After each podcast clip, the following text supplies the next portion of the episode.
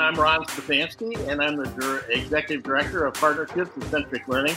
And I'm here today to launch our podcast with my colleague, collaborator, and co conspirator, Dr. Caesar Mickens, formerly an executive at Detroit Public Schools. And our podcast is going to be about disrupting education. That's why it's called Disrupt Ed. And so we're here today to talk with Madeline Black, who's the superintendent of the Way Academy here in Detroit, Michigan. And I think to start things off, um, Caesar, maybe you want to talk a little bit about the topic of the day, which as we look at this pandemic and we listen to all the conversations we've been having with superintendents, it really comes down to the to the real challenge of learning loss right now, doesn't it? Yeah, I agree. And let me let me also add something, Ryan, in terms of disrupt ed. Not only are we talking about disrupting education, but transforming it as well. So our, our program, although we call it Disrupt Ed, is really about finding solutions to really change where we're going with education. And yet one of the biggest topics is, is of course, learning loss. You know what bothers me though? is that the African Americans, Black students, and students of color ha- have always had a learning loss. You know, and now that white kids and middle class and upper class kids are having a learning learning loss due to the virtual learning, now it's a big deal. Everybody wants to talk about it.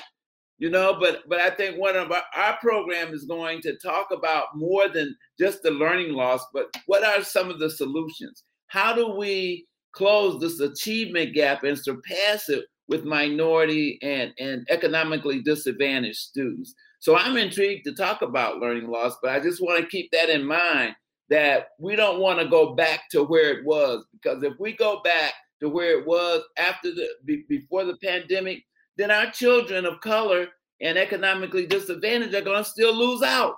You know, so I think we need to talk about solutions. So that's kind of where I am. And this this show this opening show, Ron, and, and you mentioned it, is like a prelude. What we want to try to do is hit on a couple of topics and not go real deep into them, but really begin to, to look at some of the challenges that uh, we face in education overall. This kind of reminds me, Caesar, uh, when we first started working together, uh, when I was at Michigan Virtual and you were at Detroit Public Schools, um, right as the millennium was coming on. And when we developed um, our virtual academy for Detroit Public Schools, I remember our first article. And when I hear you talking about learning loss for African American kids, it immediately reminds me that the role you've always played in these discussions for me is kind of keeping the conversation honest and real. So if you remember, when we first launched that first presentation to Secretary of Education Rod Page, you started off our conversation talking about educational genocide. And I privately thought to myself, whoa, that's a big topic.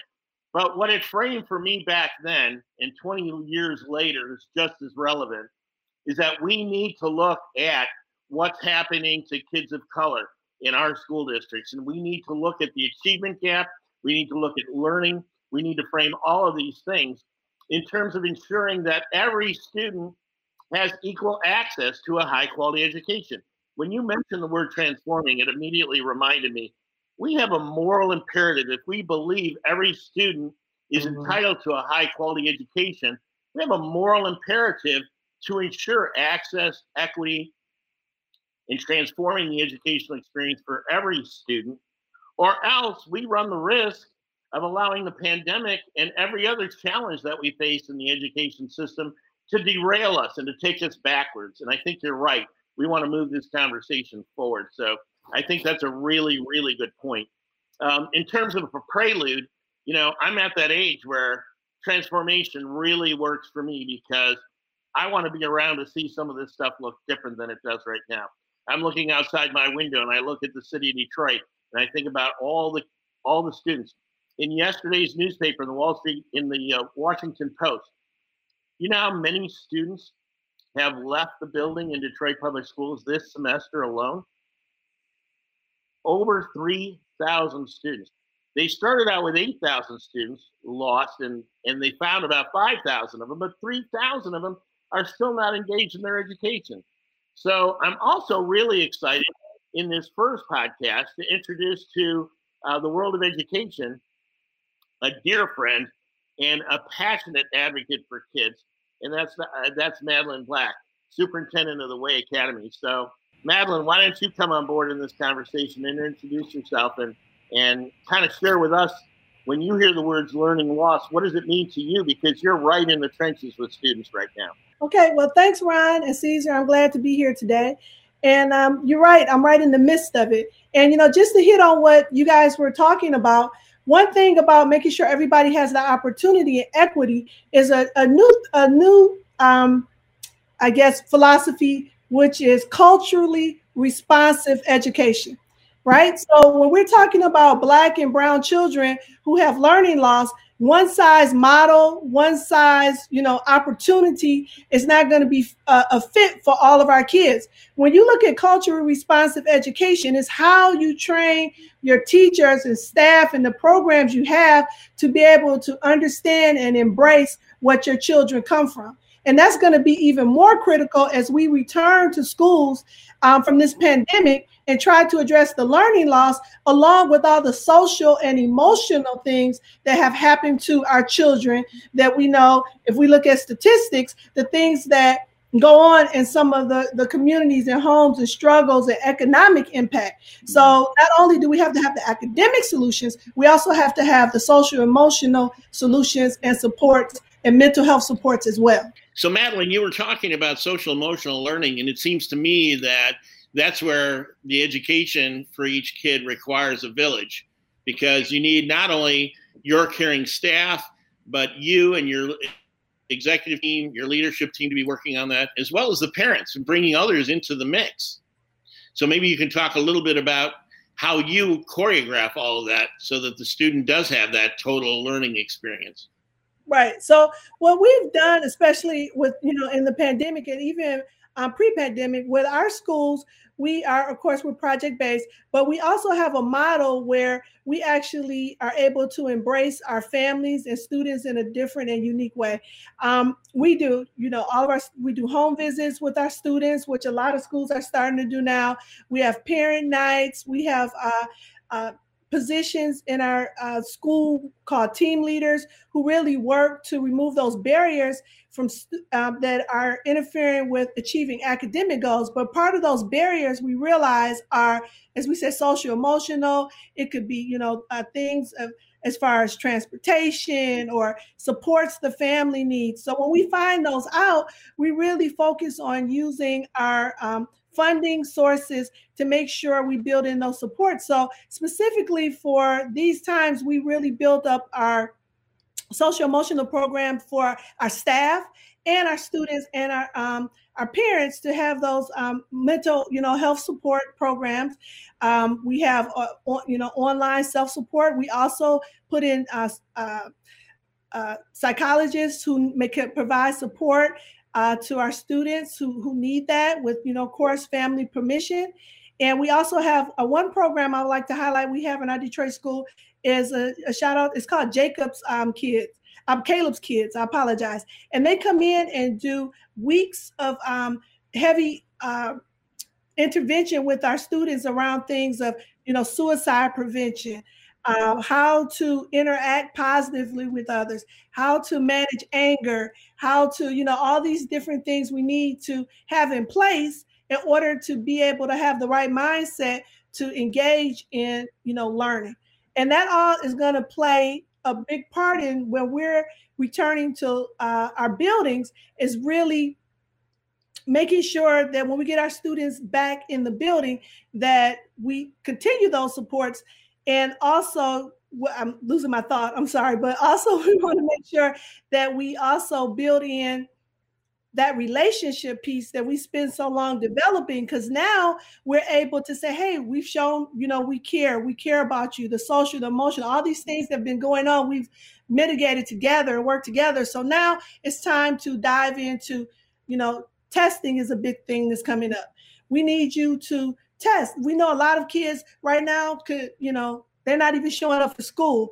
How do we get them to care about um, testing? How do we care about, you know, finding out where you are? So those conversations become a little bit easier once you have that relationship built strong. And that's what I'm really getting at is that our schools primarily first we build a strong relationship. And once we have that, we're able to move the kids to the to the goal of um, graduation and post-secondary opportunities. What's the name of your school again? Uh, Way Academy. Great. Hey, you know, Marilyn, one, one of the things I was talking to some other colleagues about in Ohio, especially with the trauma that has occurred as a result of the pandemic, is looking at the mental and, and social health of our staff. You know, yes. and I don't think we can underplay that at all. And so what what I've done in working with people around the country is that we developed a whole series of webinars on mm-hmm. mental health with counselors and with the staff because they have have been this has been a traumatic experience for them as well. And I think you know, and, and it sounds like you're doing some of that. But I was just going to say uh, one, one one thing is that um, the return to learn. One one thing that two things I see that have kind of happened that worry me a bit. Um, we're asking some teachers have been virtual for a long time. So now it's you know come back into the building. They've adjusted to you know their routines how they're working their virtual classrooms. And i i'm we're going to have to have those supports because you know people been at home for a year and a half living in that bubble and now they're coming back into this social situation. So better recognize and have those supports and you know ease people you know back in because teachers you know they're people and they they have real lives and you know consideration so um, i'm really focused on that and then also um, even outside of the teachers a lot of our students even though they're not in school and we've tried to keep you know kids safe this was the reason they have jobs and some of them are working two jobs because we talk about that economic gap. So they found a way to work 20 hours here and still be part time, work 20 hours here. So now it's return to the buildings. Some kids are like, no, I'm fine. I'm making money. So it's going to have to be, I believe, some of these jobs and companies, you know, who are hiring these students to really look at these work permits and make sure that they have a focus on getting these kids back to school. Right. That's a really good point. You know, Caesar, I was going to go back to something. You know, Madeline, you talked about so many different supports that you have to create that sort of ideal mm-hmm. relationship with the student. And embedded in your answer was a really critical part of that, which is you said at the outset that your program is project based. And whenever I hear that word project based in the company of Caesar Mickens, I know he's going to want to say a little bit more about uh, what an advocate he is for using project based learning as an instructional model to really address student achievement. Caesar, yeah. I, I just want to give you an opportunity to weigh in on that. Yeah, and, and, and be, before I do that, though, I just want to mention something else that, that Madeline raised, and that's really about um, about the mental health of our instructional and support staff. And so one of the things that that uh, we helped put together at another location was a survey, and a survey to staff only. And that survey looked at um, how they felt, you know, and so and they didn't have to put their names, by the way. So we just wanted to get an idea of the impact that the pandemic has had on them as well, because they lost loved ones, you know, people, friends, and you know the whole nine yards. And I think we need to really be careful about how we reintroduce them, and, and not just from an academic standpoint, but also from that whole social emotional. And Mar- Madeline, I don't know why I want to call you Marilyn, Madeline, Madeline, Madeline. but but we, we really want to make sure that that we cover the base. So Ron mentioned the the um, project based learning that you guys are really uh, based on. And you know, I'm an extreme high advocate of it. And you know why? Because the research has proven this out that if you engage children at another level, active learning strategies, getting them involved in their own learning, kind of controlling their own destiny, they perform better. In a re- recent research study, and I shared these with you, Madeline, came out that showed that project based learning had a tremendous impact on economically disadvantaged and students of color. You know, and, and we've known this for a long time from an anecdotal standpoint, but the research is building up on it. The challenge is, and go back to the staff, is that we haven't prepared, especially in the whole K 12 arena, we haven't prepared our staff to teach project based learning. They do in elementary school, though, right? From, from K to like fifth or fourth grade. That's all they do. They cross curriculum and, you know, the teachers work together and they do many projects. But when they get to uh, uh, middle school, that's it. That's it. You know, stand up and and that's why I think your model is, is such a great model. And what they've also shown, by the way, in this recent research, is that it accelerates learning. So if we're really going to talk about closing the achievement gap, we need to take a different pedagogical approach. And it's not it's not new, right? I mean, but but we need to prepare enough teachers so that they can really engage our students. And that's just one aspect. Because one of the other things we need to really take a look at in terms of equity is look at the disciplinary aspects of what we're doing in suspensions of our students, you know, and that's going to be a whole topic. We're going to spend a whole hour on that. I'm ready for uh, you know, please invite me back. I was just talking about that culturally responsive education. You know, the way you look at a, a certain behavior. Just for example, you know, a, a, student could be loud in class, and you can say, you know, why are they so loud? You know, they need to be quiet. Versus they talk, you know, where they're the environment they're in, you have to talk loud to be heard all the time.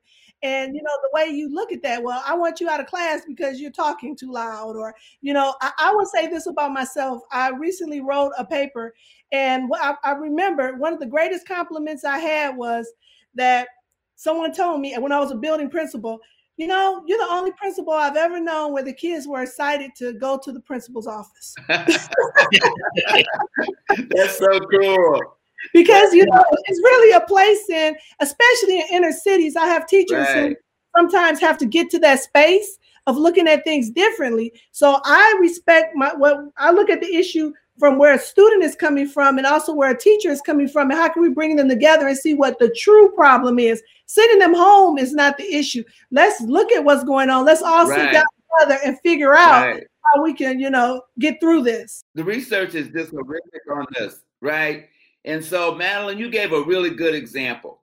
And that example was when a kid is in class and he's talking loud, you know, that from a cultural standpoint, you know, a teacher might say, especially if it's a student of color and it's a white teacher, and black teachers too, that this student needs to be removed from class. However, if it's a white student that's being loud, then the attitude is, well, they're just rambunctious. right? So, and this research has been done. I'm not, I'm not making this up, right? And so I think your your whole cultural responsive teaching has to be integrated into that. And I want to say one last thing, Madeline, and I will send you this research. There is a, an organization called Child Trends. And what they, they developed this model called Integrated Student Supports, ISS. And they integrate it from a systemic standpoint, everything that you talked about to, to service the entire child and not just one aspect. Mm-hmm. And you know, the state of Michigan, I'm excited about the new uh, school improvement process called MICIP. And it's really this whole aspect of the whole child. And the way we begin to look at school improvement is changing. So it's not just from an academic goals, it's also like we're seeing those social, emotional health, well being. So I'm really excited to see the different um, programming and how schools are going to change uh, with this new new process. And then, um, yeah, that's what I want to say about that. The mindset is very very interesting. Well, you know, when you talk about student engagement, it seems to me that's really important that we choose our words carefully. So, Caesar, you were talking about acceleration. I think that's such a great word as an alternative to the often used word remediation. Mm-hmm. I mean, it sounds like, Madeline, when you're working with your students, they come to you at risk.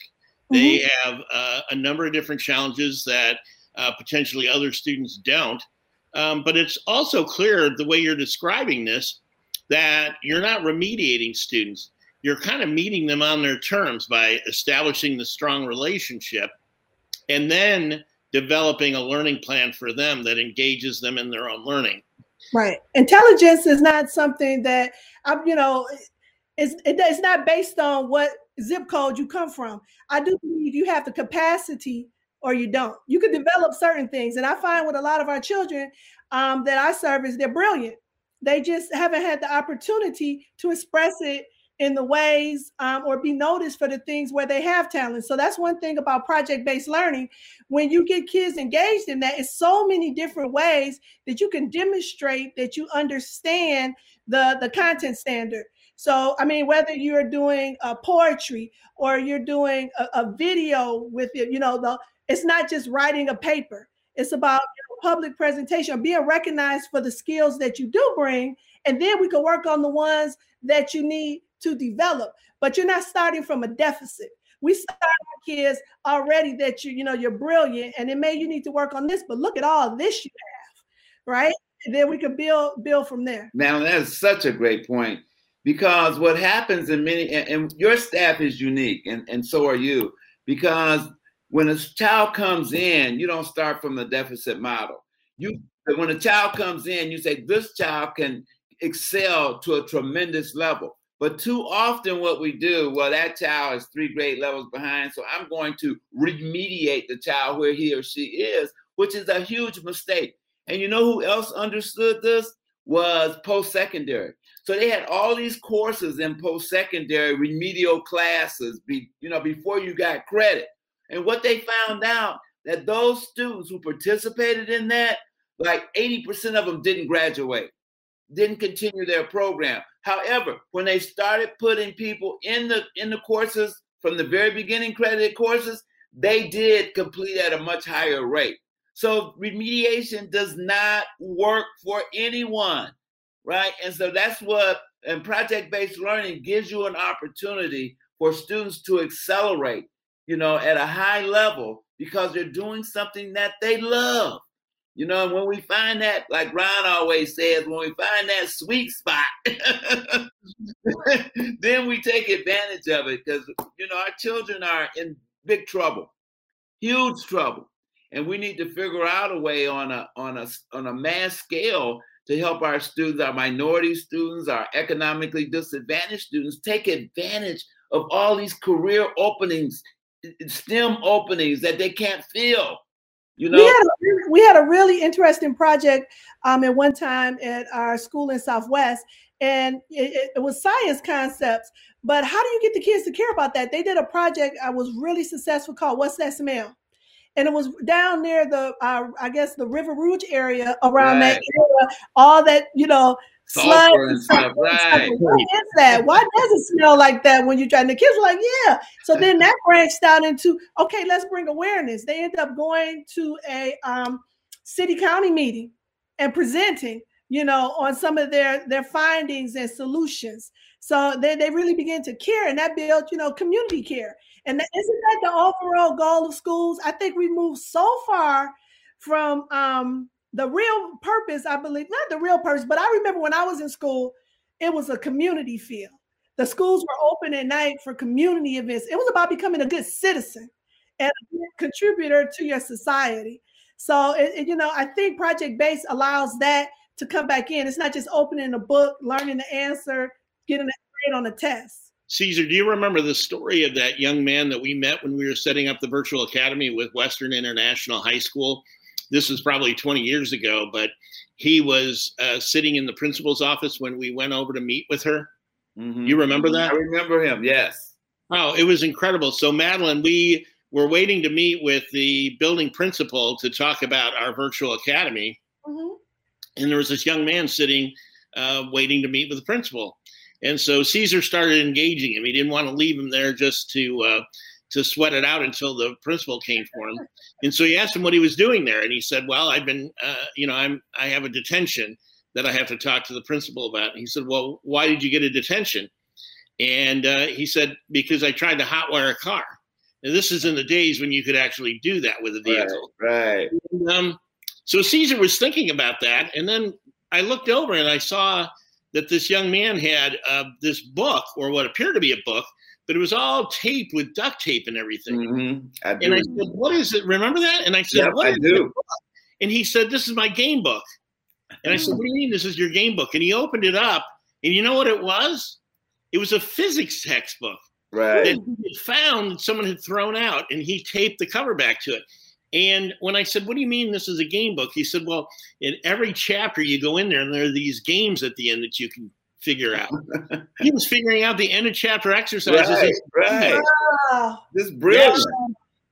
Caesar immediately went in the in the meeting with the principal and said, "We just found our first AP math and physics student, and we enrolled him in math and physics, and he excelled." Right. What yeah. Caesar recognized about that young student was if he was smart enough to be able to hotwire a car, then he had all the cognitive skills he mm-hmm. needed, but they weren't being challenged in the classroom. Yeah. And so it seems to me that that's almost a human aspect to project based learning that you mm-hmm. were talking about earlier is that you create some kind of an authentic experience for the student to participate in their own learning. Right. And you know who your students are. And that's what Madeline, that's why I really appreciate what, what you're doing for our children. Because you look at the whole student and then capture that student's interest so that student can develop him or herself you know, and move to the next level. I just think that's so phenomenal. That how the world works once you graduate. Mm-hmm. It doesn't work in compartmentalized right. uh, of uh, situations like some schools, you know, operate. It works in teams. It works in collaboration. It works where you know you have a, a, program or a math person talking to a linguistic person you know so and you you build on each other's strength nobody's expecting you to have one person that does it all. So they immediately are looking for skills. That's what the society is moving toward is a society of recognizing what skills you have.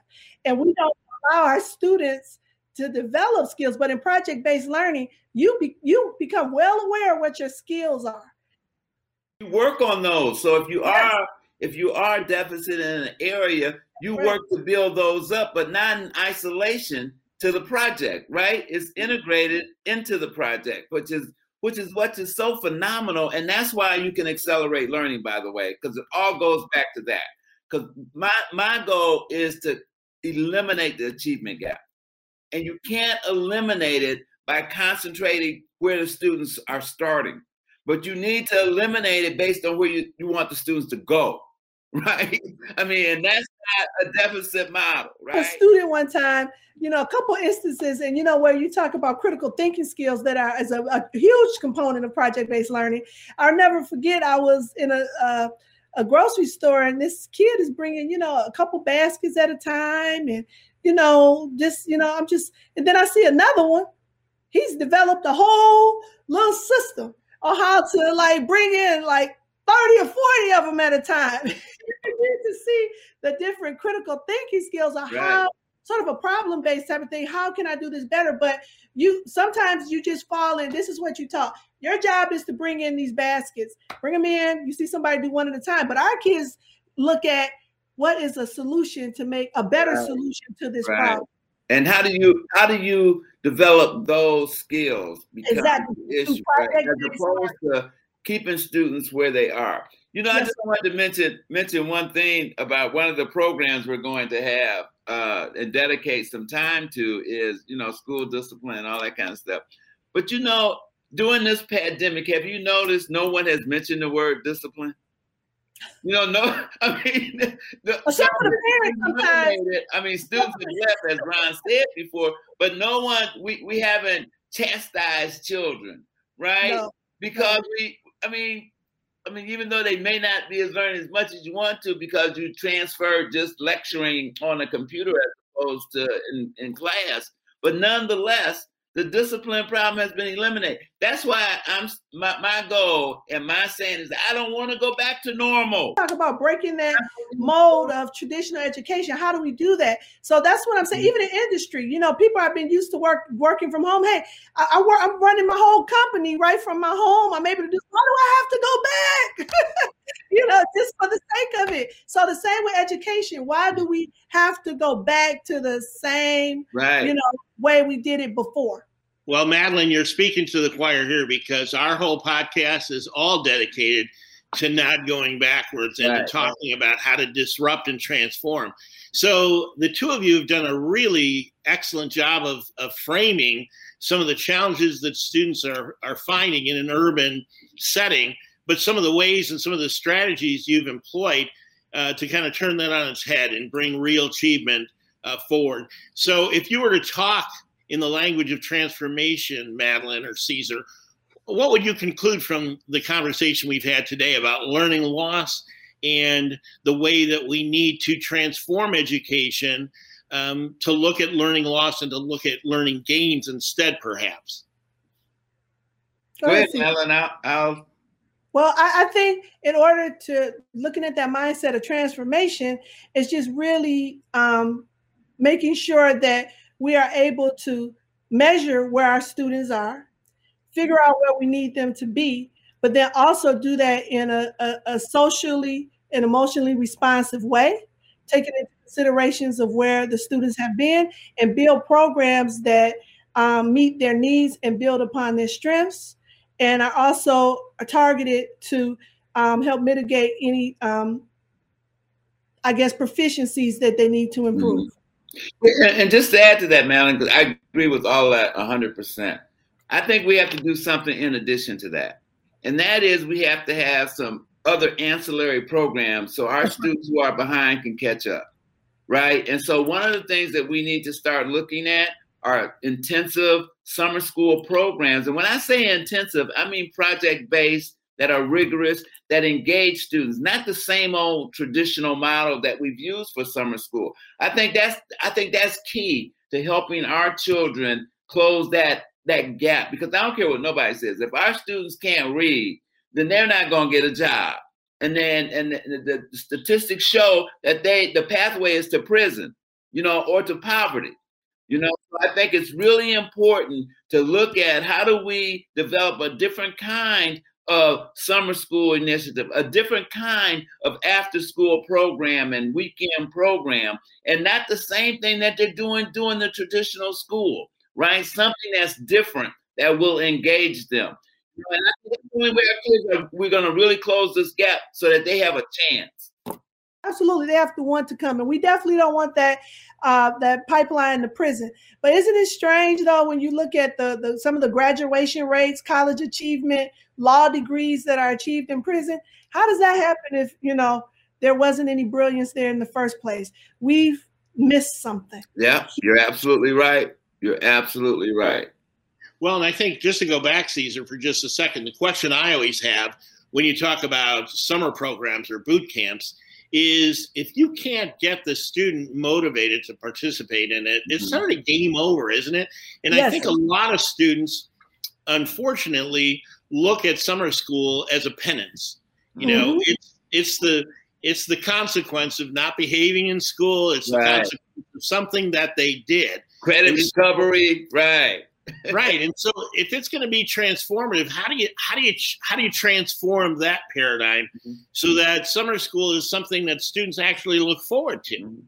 and you know, I, think, you know, I think the superintendents and that's why i think Madeline is so key to this process because the leader of the school district has to say we're going to make a difference we're going to transform this process and not just with students but explaining it to the parents as well and how the parents can support that process, how the community can support that process. So when students do presentations from, from their projects, that the community is a part of that, that they're listening to it, that businesses provide avenues for students to do what Madeline was talking about before, to do part-time jobs, right? To do to help sustain their development. And and and McKinsey did some uh, some research on this that shows that the economic benefits to society are phenomenal.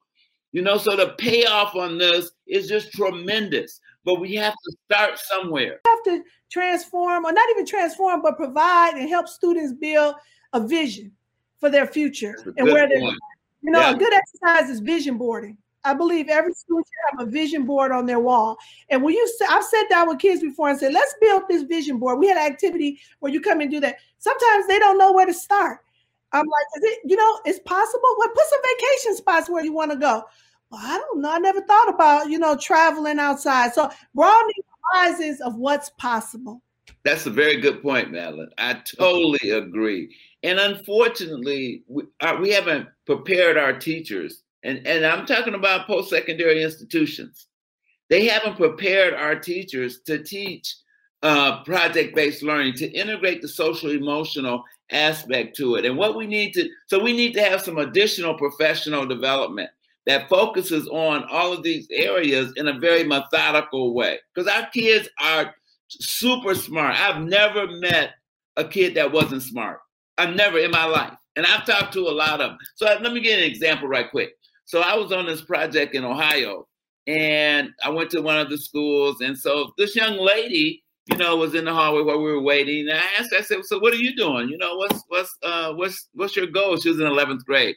She said, well, I do hair. I said, okay, that's great. I said, what you know what you need to think about? while you're doing hair. is how you do your own business. So what you need to do is take some business classes. I didn't say, well, that's a dead end job. No, you need to own your own shop, right? And rent out your chairs, right? And so, I mean, it's a different approach to students. If that's her interest, hey, go for it but own your own business, right? And I think that's the thing that we have to have with our children. We have a project that we do called Build Your Own Business, economic project. Be your own boss. I'm sorry. And we actually had a mother and daughter who were struggling with, you know, house note payments, and she ended up making a business out of. I believe it was a. It was either a cream or a candle or something she was making, and she did the whole business plan and everything. They stopped selling and selling it, and they actually made money wow. through the and project. A lot of examples like that, and but we need to integrate that early on in our children's education so that they have a chance. Right now, when you look at the poverty rates, if you look at the incarceration rates, and then you go backwards and see what happened in this child's life. You know, we aren't developing our children the way we should. Now, think about this. Think about middle class and upper class children. You, you, you look at them, and from the very beginning, you know, they have a pathway for them. Now they many and many of them take advantage of it, right? And and that's what we need to begin to do. You know, the, they have a project in Ohio that that I'm working with called City of Learners in Dayton, Ohio. And the concept around the City of Learners is birth to career. You know, they have a, a they pull together a different a number of different social services organizations, educational organizations, philanthropic organizations, and in the process of developing a plan to methodically give our children a chance. They don't, they don't have a chance given the way the present structure is. And that's why we're talking about disrupting this process and transforming it. So all of our children, economically disadvantaged white children, you know, all of our children have a chance to survive and be productive for society. Just hit a nerve with me, and you know why. It's because uh, just before uh, my firstborn son came along, uh, my grandmother was killed in the city of Detroit, where we're speaking from right now. And I went back to find out what had happened, and Caesar knows this story. I went back to find out what had happened, and it turns out that the person who killed my 85 year old grandmother was a 14 year old Detroit public school high school dropout. Now let me let, let, let that sit there for a second when you talk about education being game changing, I remember someone saying to me early in my current education, well, you know, the good news is you're not in the field of medicine. Nothing you're going to do is going to kill someone. Well, that's not really true when you think about it. The consequence of the things you're talking about, the change you're talking about inspiring, is absolutely game changing to students who are economically and sociologically disadvantaged. Without education, they don't have a chance to build themselves out of where they're currently at. And I think I learned that firsthand from the experience with my grandmother. And I look at the things you're doing with students in the city of Detroit now, and it just warms my heart because every child that we reach is a child that doesn't go the path of the of the young man who who found my on a on a on a on a particular day and changed the course of his life and mine as a consequence of it because he didn't see the value of the education you're talking about. And Ron, to your point, is we we don't know if these children can have the cure for cancer. These children can be the next explorers in outer space. These children can be the next great baseball player, whatever, right? The, this hidden potential is not maximized. And I was just reading some stuff on Reconstruction this morning. My a colleague of mine in California sent me some additional stuff, and I've done a lot of research on it. But they, they, you know, after slavery, they consciously tried to stifle the development of uh, of African Americans consciously, right? And we're still paying for it, you know. But just think, if we could come together to develop a system of education that provides an opportunity for our children to develop to their maximum level. Just I'll just add one thing that, that Caesar is it has to be partnership with the communities. Absolutely. Community Absolutely. Absolutely. So well said. Yeah, I totally agree with you. And I, and I think we have a model. You know, models like yours, Madeline, I think need to be replicated.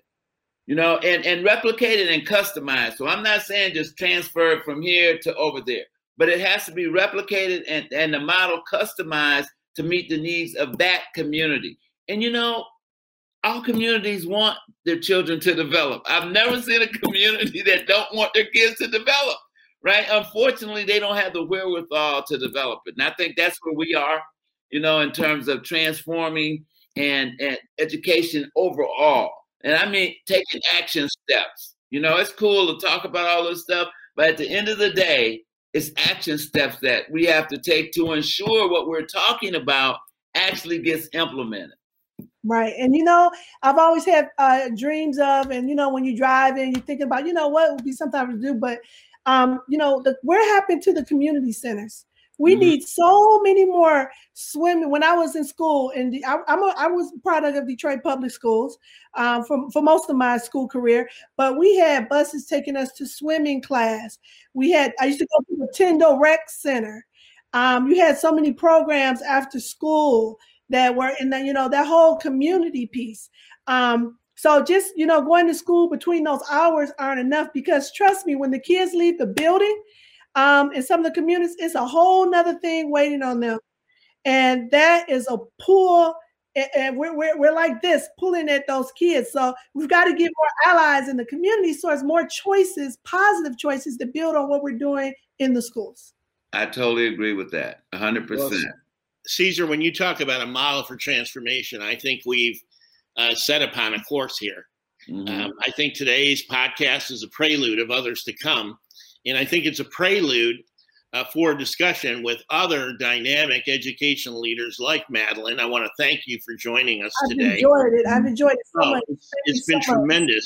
Much. It has. It's, this is also a prelude to many more conversations where we mm-hmm. start to connect the dots, where we say we're not going to accept that every child doesn't have access to a high quality education. Mm-hmm. We're not going to accept that children can't learn or that their learning starts to fall off just at the time when their skill development is so important and that's in the mm-hmm. middle school and high school i think that's i think what you uh, have helped me to understand from today's discussion is how transformation works mm-hmm. it works in taking this simple concept and building a conspiracy of the caring you know a coalition of the willing to mm-hmm. come together and so, Madeline, thank you for joining Caesar and me today. Yeah, Caesar, great, Madeline. As always, as always, you bring it to the table when we sit down to talk about these things.